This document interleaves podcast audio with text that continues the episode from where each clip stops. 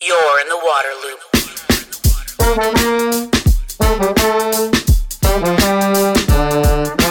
Waterloop, Waterloop, Waterloop. Waterloop is made possible in part by grants from Springpoint Partners and the Walton Family Foundation. Waterloop, Hi, this is Travis with Waterloop. Water conservation is very important to me, and I bet it is to all of you. That's why I use High Sierra shower heads in my house, and I'm so happy to have them as a supporter of this podcast. High Sierra carries the EPA WaterSense label for efficiency and uses 40% less water than conventional low flow shower heads. 40%. The model I have uses just a gallon and a half per minute. And because of their unique nozzle design, it's patented. Nobody else has it. It maximizes efficiency of water and energy use, but doesn't sacrifice on performance. You still get a powerful shower. Use promo code LOOP20 for 20% off at highsierrashowerheads.com. Waterloop, The Waterloop podcast is sponsored by Flume. It's the perfect device for tracking your home's water use in real time on your smartphone. It's so easy to use. You just attach a small device to your water meter using a band, the same way you put a watch on your wrist. Then you connect to Wi Fi, you download the app, and you're up and running. It's as simple as that. You don't need a plumber, you don't need to cut into any of your pipes or water lines. Very easy to set up. Then you can set water budgets, how much you want to use each day or week. It'll keep track of that. It'll tell you what's going on in your house with water use minute by minute. It'll get, send alerts to you if there's excessive water use or if it suspects a leak. In fact, when I installed Flume at my house, it told me almost right away about a leak. I was losing a gallon of water every six minutes. I'm honestly not sure when I would have found that without Flume. You can use promo code WATERLOOP for 10% off at flumewater.com. You're in the water loop. Welcome to Waterloop. In this episode, going to talk about one of the biggest challenges out there for water and environment. That's the, the funding and financing of projects and where those dollars come from. Really pleased to be joined by Eric Letsinger, the CEO of Quantified Ventures. Eric, thanks so much for coming on the podcast. Oh, thanks, Travis. Looking forward to a good conversation. Yeah, so I'm I'm really uh, intrigued to talk to you kind of about some of the new innovative, creative financing that's out there and, and what you all have been up to. Could you set the stage a little bit and talk about kind of uh, the challenges with how environmental projects were and, and still are traditionally financed um, that kind of ended up leading you to your approach? Sure. I mean, listen, we have um, we have an endless inventory or list of projects that the humans in this space would like to get on the field. Uh, funding is always a problem, um, and when nickels and dimes of funding are scarce uh, and expectations are high, uh, we tend to move forward with more business as usual and s- safe solutions. And given the demands of public sector leaders now in the wake of uh, or in the uh, with climate change and 4,000 other plate tectonic shifts and dwindling budgets, uh, we're going to have to innovate up this mountain, if you will, and uh, and we're and that's asking a lot of our public sector leaders, right? Go ahead and innovate up that giant mountain. Uh, there's not a lot of upside for um, for innovation in the public sector. I've spent, spent a third of my career running municipal agencies, and and um, there's a lot of downside, right? And innovation doesn't always work, and so um, with a lot of the ways that we currently pay for uh, infrastructure, water infrastructure, environmental projects, we we we pay for we the government we pay for things upfront, and we typically hope for the best. Hmm. And um, and so the the simple notion that we've leaned into is how can we enable our government leaders to uh, more efficiently pay for innovation by buying the outcome at the back end as opposed to paying for everything on the front end and hoping for the best. Hmm. Interesting. Well, could you talk a little bit about your background? I thought it was interesting that you've kind of been in a couple of the different key spaces uh, for this. You, you know, you mentioned uh, working in the public sector for a third of your career. I think you've got another good blend when you look at your background. Yeah, I, I, I only recently learned that there was a term for this, but uh, apparently I'm a tri-sector executive, which sounds Oh. fancier than it feels. Um, and, and so I've spent a third of my career uh, in the public sector, a third of my career in the nonprofit sector, and a third of my career in the private sector, Mm. and um, have have enjoyed each one of them. And I, I I generally feel like each one of those three sectors is is in- incredibly good at something and incredibly lousy at something. Mm. And um, and so the the work that I have enjoyed the most and seen the most impact from over my career has been when each one of those three sectors is working on a challenge where each of those sectors gets to bring what they're super duper great at and leave behind perhaps what they're super duper lousy at. Hmm. Yeah. Well, I know one of the things that the public sector struggles with, and, and you just kind of alluded to or talked about, is this idea of of risk and innovation and being creative. Right? They they don't really have the usually have the flexibility to do that. They're they're under certain laws and regulations, and they've got to deliver. Uh, and there's not a lot of room to take risk. So I know that you you kind of pioneered this this approach with in DC. That was the first project, right? So could you tell that story?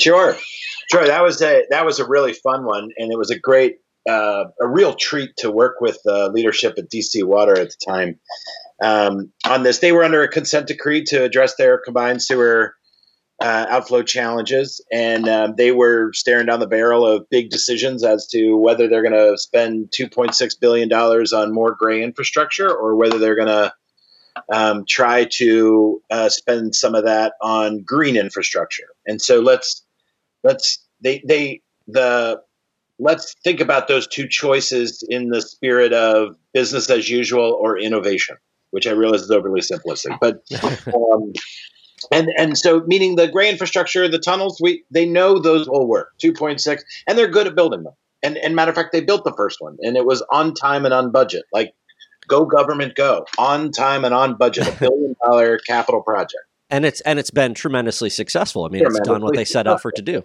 Yeah. Exactly. So why why change? Well, why change is this innovative solution. You know, at the time, George Hawkins, the general manager of, of uh, DC Water, was quite enamored with the positive externalities associated with green infrastructure. Meaning, uh, there are environmental benefits, there are health benefits, there are workforce development benefits, there are right. There's a lot of outcomes that are associated with green infrastructure that are less so on the gray infrastructure side. Okay, um, so but the but back to your risk question, the risk profile, perceived or real, of green infrastructure, meaning oh wow, we let's see if we were to build 350 acres of green infrastructure, will that address the CSO challenge in the same manner with the same kind of level of confidence that um, that the gray infrastructure tunnels would? Um, don't know. Why? Because nobody's ever done, nobody's ever gone all in with that kind of solution, right? So, who wants to be first in the public sector? Literally nobody, right? And so, somebody's got to figure out a way to de-risk that choice, to, to so that it becomes a rational choice for the government to choose that innovative solution um, over business as usual. Uh, you know, in situations where there's an appetite for the government to actually consider that innovative solution uh, which which was president with, um, at DC Water. So, um, it, it, at the end of the day, that's all we did is just tip the scales, and and and and so, how would they have normally paid for this? Municipal bonds. So let's start there. Let's let's see if we can. Let's not invent something new and scare the capital markets to death. Um, and and and terrify everybody along the way. Let's build off of what we already are using, um, so we worked backwards with the municipal bond and said, how can we create a situation where the bond buyer for this bond to fund the green infrastructure shares in some of the performance risk of the green infrastructure because it may or may not work. Thus, the word innovation. right. And so um, once we, and to do that, you've got to figure out what the bond buyer would be betting on if you will. What's the metric?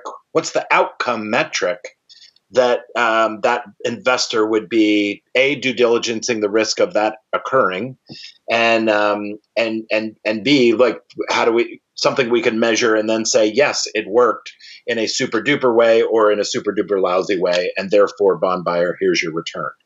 Um, so once that work was done, and we came up with a flow in the sewer metric that reasonable people, you know, the outcome we wanted was a cleaner Potomac River. Hmm. We found a good proxy metric where reasonable people agreed that if you control the flow in the sewer, you're going to end up with a cleaner Potomac River.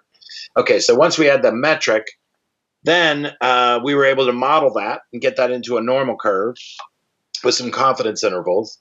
And then um, that became a simple predictive model of how well the green infrastructure would perform with that gradation, that climate, that soil composition, all the factors. And then all we did was layer interest rates over that normal curve, meaning we think it's going to perform in the middle of this normal curve, right? And therefore, we'll make that interest rate whatever the normal interest rate would have been at that particular time floating into plain vanilla municipal bond. However, in the far right tail, which is the overperform, meaning if in five years we open up the magic box and we learn, hey, this thing did twice as good as we thought it was going to do, uh, which would be fantastic news because DC would save about $175 million. Um, let's make the interest rate for that far right tail be twice as much, right? Because if the city is saving $175 million, happy to pay a bonus payment out to the bondholder of a few million dollars. Hmm. Um, and then on the downside, in exchange for that upside wonderfulness to the investor, um, where they're both sharing in that upside, on the on the downside, um, what if it doesn't work? And let's just let's just say it doesn't work. Green infrastructure totally doesn't work. It's a zero out of a hundred fail. Um, then that re- interest rate would be, you know, call it zero zero percent, right? And so um, and then uh, now, what just happened? The city's disappointed because they've learned green infrastructure doesn't work in their city. Um, and they haven't, instead of them taking the full financial hit of that, they have shared that downside with their bond buyer. Uh, suddenly, their interests are in long, aligned with their bond investors, um, as opposed to how standard municipal bonds work, which is a zero sum game. You argue over the interest rate, somebody wins, somebody loses. Um, and so now you've got a partner in your investor who actually wants the good outcomes to actually occur. Hmm. So, in that respect, this environmental impact bond approach, there's there's a, a, greater degree of risk, but there's a greater degree of reward. Is that fair to say? Yeah, yeah, and, Yeah. and, and you can structure them one way or the other. Uh, it's interesting. We've we're in the process of structuring one in Buffalo, which is the inverted, meaning the the more and, and there's investor appetite for all these packages. They're all- and, and so the one in Buffalo, the environmental impact bond is the more uh, the more positive outcomes that are generated, the less return the investor makes. What would incentivize an investor to to go with that? You know, Right. I, I'm kind I'm kind of curious in some of the different motivations here. Uh, you know, uh, of the different formulations. Right. I, I, I think the appetite for an environmental impact bond that was structured in the inverse way that the DC Water one is is our more for, uh, family office, um, philanthropic, meaning I re- I used to grant fund to, to I used to grant fund for these kind of projects. I now see a way to actually invest to make these. I'm willing to. I was willing to grant this out completely. I'm now willing to get a return on it. I'm thrilled that we're even talking about my getting a return on it. Um, and I'm willing to actually have my return be inversely proportionate to the outcomes that are generated for that particular community. Ah, very, very interesting. Um, I'm, I'm curious, you know, how the returns compare for this approach to the other, you know, municipal bonds. I, I, how, how many have been done? What's the scope of, of work so far of, of this? So it's kind of been going on for four or five years. Kind Yeah. of, what's what's the Yeah. track record? Let's see here. So the track rate. Well, let's see here. Let's let, let- we've got to segment them out into the different kinds, Okay. um, and and maybe there's one more that's worth putting on the table. Um, so we just um, closed one of these with the city of Hampton, Virginia, um, and and this one was a really interesting environmental impact bond because it was um, it didn't have the elements of tying the uh, return on investment directly to the performance of the green infrastructure projects. However, what it did do is it bridged the gap between what a green bond does and what an environmental impact bond has typically done. Hmm. Meaning, a green in a green impact a green bond is as as we know, right? There, there's a and I'm not a hater of green bonds, uh, but it's it's about intent, right? I am I'm Eric Letsinger. In one year, I am going to run a marathon, and here's my I intend to run a marathon, and here's my note from that I got from my trainer. I, I haven't started training yet, but I'm I'm gonna start next week, and here's mm-hmm. my note from the trainer, right? Mm-hmm. And I'm I'm a good bet, right? And and then so I'm the green bond, right? I'm I'm I'm intent, right? Like that's that's something I plan to do. I there's no if you buy this bond and I don't run the marathon, there's no recourse, there's no but that's what I intend to do. So the environmental impact bond that we did in Hampton actually took the notion of that green bond and said, let's do three things. Let's a um, let's formally predict the outcomes that will come from this project. And number two, let's agree to formally uh, evaluate whether those outcomes actually happen or not. And number three, agree in our disclosure agreements for this particular bond, agree that we will publicly announce the realization or non-realization of these of the outcomes associated with this resilience project. Um, and so that particular model is really efficient and it takes the notion of a green bond and starts to status, satisfy the growing demand of ESG investors who obviously the demand for green bonds in certain markets is very high, uh, but many of those investors are saying, yeah, but did I get the impact? Mm. right? I, I understand the intent, and that was good, and that was a good start. But now I'm wondering, two years later, like what happened? Did did Letsinger run that marathon? hmm And So so, the that- environmental impact bond is starting to satisfy that demand for a project the impact, quantify it, meaning through engineers, not by somebody filling out a form, um, and then number two, committing to that rigorous evaluation, and number three, publicly reporting on those outcomes. Okay. And I mean, you guys have have picked up steam. It seems like from from me kind of watching from afar and noticing more stuff on social media and, and stories in the in the regular press and everything. You know, it started with DC. Um, I think you guys were in you know did one in Atlanta, Hampton, Virginia, like you mentioned. There's Louisiana, and I want to talk about those other ones a little bit. Um, I think there's some stuff stirring in Memphis and New Orleans, and so it's kind of uh, having that that expansion that you'd hope for, right? Correct, correct, and, it, and, it, and it's been interesting to see where these go. So we started, you know, I would say eighty percent of our work is in water in some way, shape, or form. All of our financial structures are about monetizing and selling outcomes, Mm. um, and trying to flip that buying process. Um, one that's really interesting to talk about, uh, Travis, that you may find interesting is in our agriculture work. Um, would it be okay if I unpack that one? Absolutely.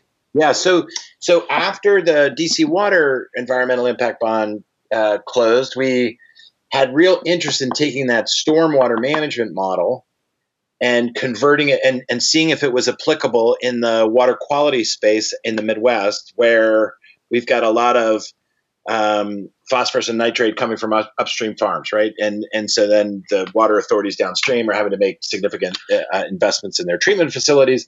Can we use this model to address some of those challenges? We we ran after that for about a um, a year, and um, in, in in Iowa, and um, and and the model didn't quite pencil the way we, th- meaning all the numbers didn't uh, line up. The savings wasn't good enough Hmm.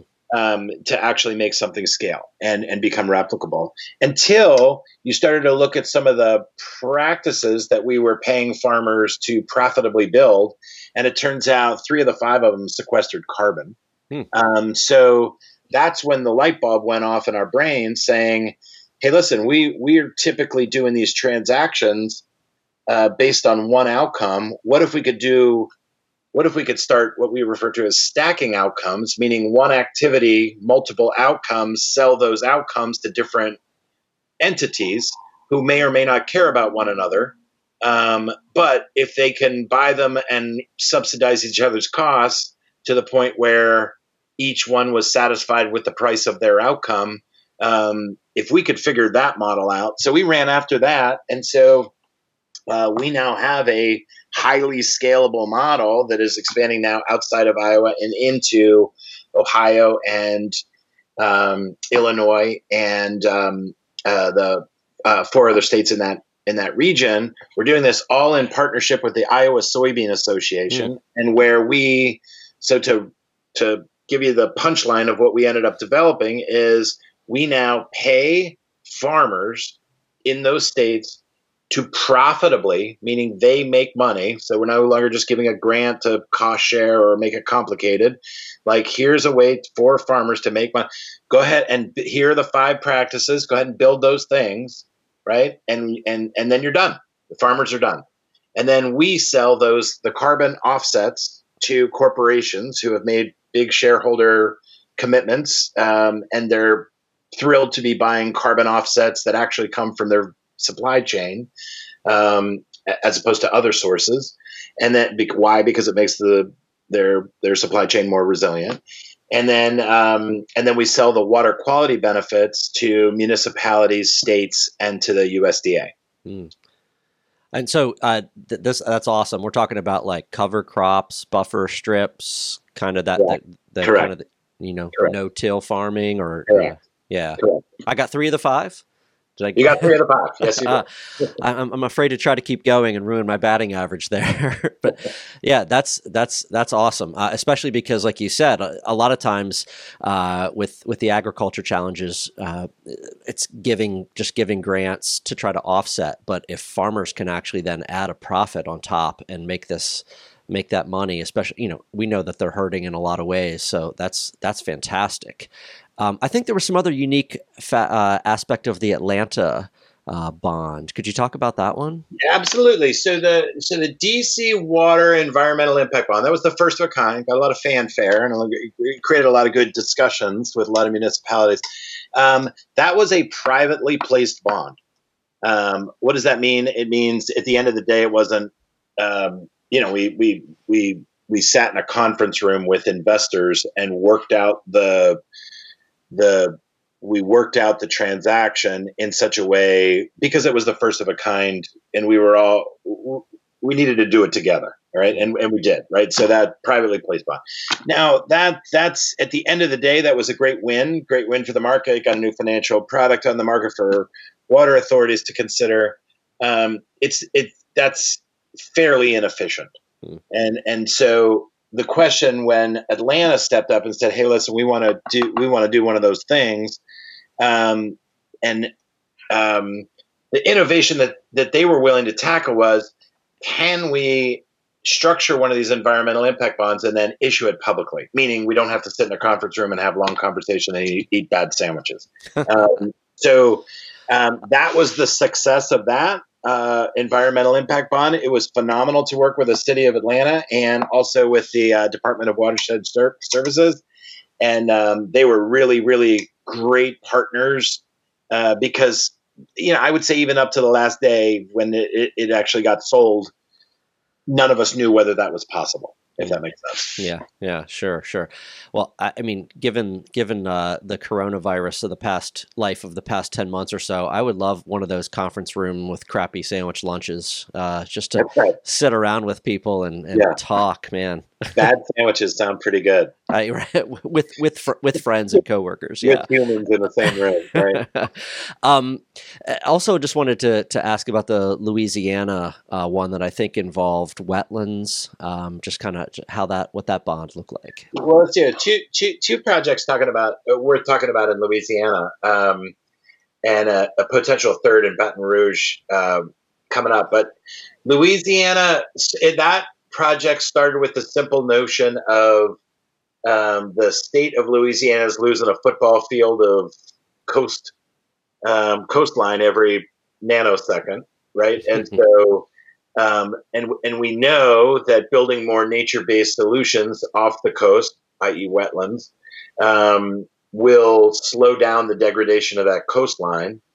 Um, with the uh, the Blue Horizon funds from the BP oil spills, there's a lot of there's money there, um, and there's projects, and there's the normal delay of projects, meaning whatever you do today will cost you less because that degradation is happening on a nanosecond by nanosecond basis. So, uh, um, the the the simple spirit of what we were trying to do there was to uh, finance the development of these wetlands off the coastline of Louisiana, um, and then have the metric be did we slow down the degradation of the coastline um, against what it would have normally um, uh, uh, been eroding to. So that, that, that, was a that was an interesting that was a really fun project to work on.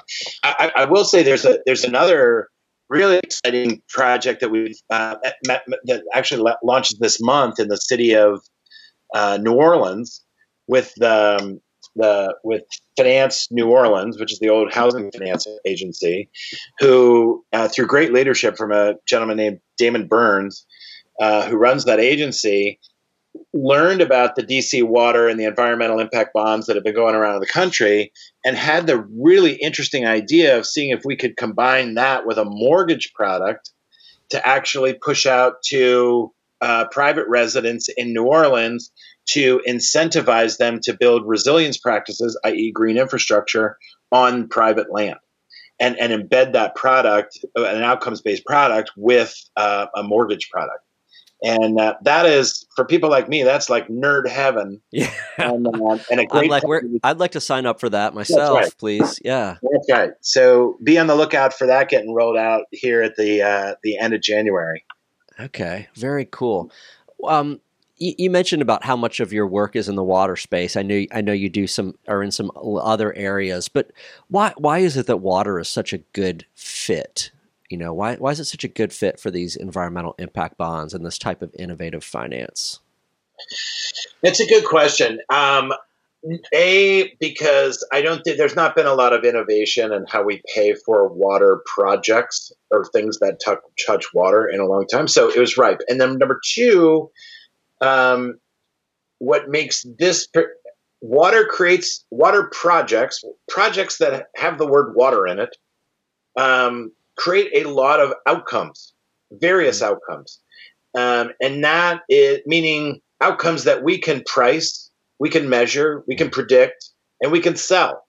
Um, and, and if we can sell it to people who, it, with a value proposition of, you know, if we can sell those outcomes to uh, um, um, health payers, healthcare payers, uh, in, in, the health systems, whether it's Medicare uh, Advantage plans or Medicaid MCOs, um, who can buy outcomes from water related projects. We all know intuitively um, and through evidence that water related projects create health outcomes, mm. environmental outcomes, workforce development outcomes, and yet we hamstring these water authorities and say, you pay for all of it. Mm. Right? Why, right? So what do that? And and they're going, well, I got to find more nickels and dimes in the sofa, yeah. and um, so the, the the the water industry is so ripe for this concept of slicing and dicing the outcomes of projects and having other parties pay for those outcomes, not on the upfront, but when those outcomes are delivered to their doorstep by them doing nothing. Mm. And what makes all this possible is the growth of impact capital. And because impact capital is a source of capital, it's growing at 23% a year, it's massive. We don't need to measure it anymore. It's not going anywhere because it's tied to the intergenerational wealth transfer. Um, and let's bring that capital that wants to get connected directly with outcomes meaning they don't want to just invest for the sake of investing. They want to know what their investment is yielding in terms of impact. Hmm. And so it is the right time for the water industry to get to know that capital because that capital is ex- is looking for exactly what the water industry produces. Yeah. Man, that's it's exciting stuff. That's awesome. Uh, as someone that's worked in water for a while myself, um, yeah, I'm I'm excited by by what's happening here and what you guys are doing. That's that's terrific. Sounds like a, a bright future, and that you're going to be busier and busier uh, as as uh, days and months and years go by here, which is a good thing. Um, I, I, definitely look forward to uh, digging into some of these projects that we talked about today and talking to people in, in Iowa and talking to people in Louisiana um, just about uh, how these have worked on the ground. But uh, Eric, thanks a ton for your time and, and for uh, talking about what you're doing. Absolutely. Um, let's call this the beginning of a long conversation, my friend. Absolutely. All right. Take care. Thanks, Travis. Waterloop. Thanks, everyone, for listening to today's episode. A special thanks to Waterloop supporters Spring Point Partners and the Walton Family Foundation. The Waterloop podcast is sponsored by High Sierra Showerheads, the smart, stylish way to save energy, water, and money while enjoying a powerful shower. Save 20% with promo code WATERLOOP at highsierrashowerheads.com. Waterloop is also sponsored by Flume the smart water monitor that tracks your home's water use in real time and provides data on your smartphone. Save 10% with promo code WATERLOOP at flumewater.com. If you like Waterloop, please subscribe to the YouTube channel or your favorite podcast platform. Follow us on social media and visit waterloop.org to sign up for updates. Waterloop, Waterloop, Waterloop.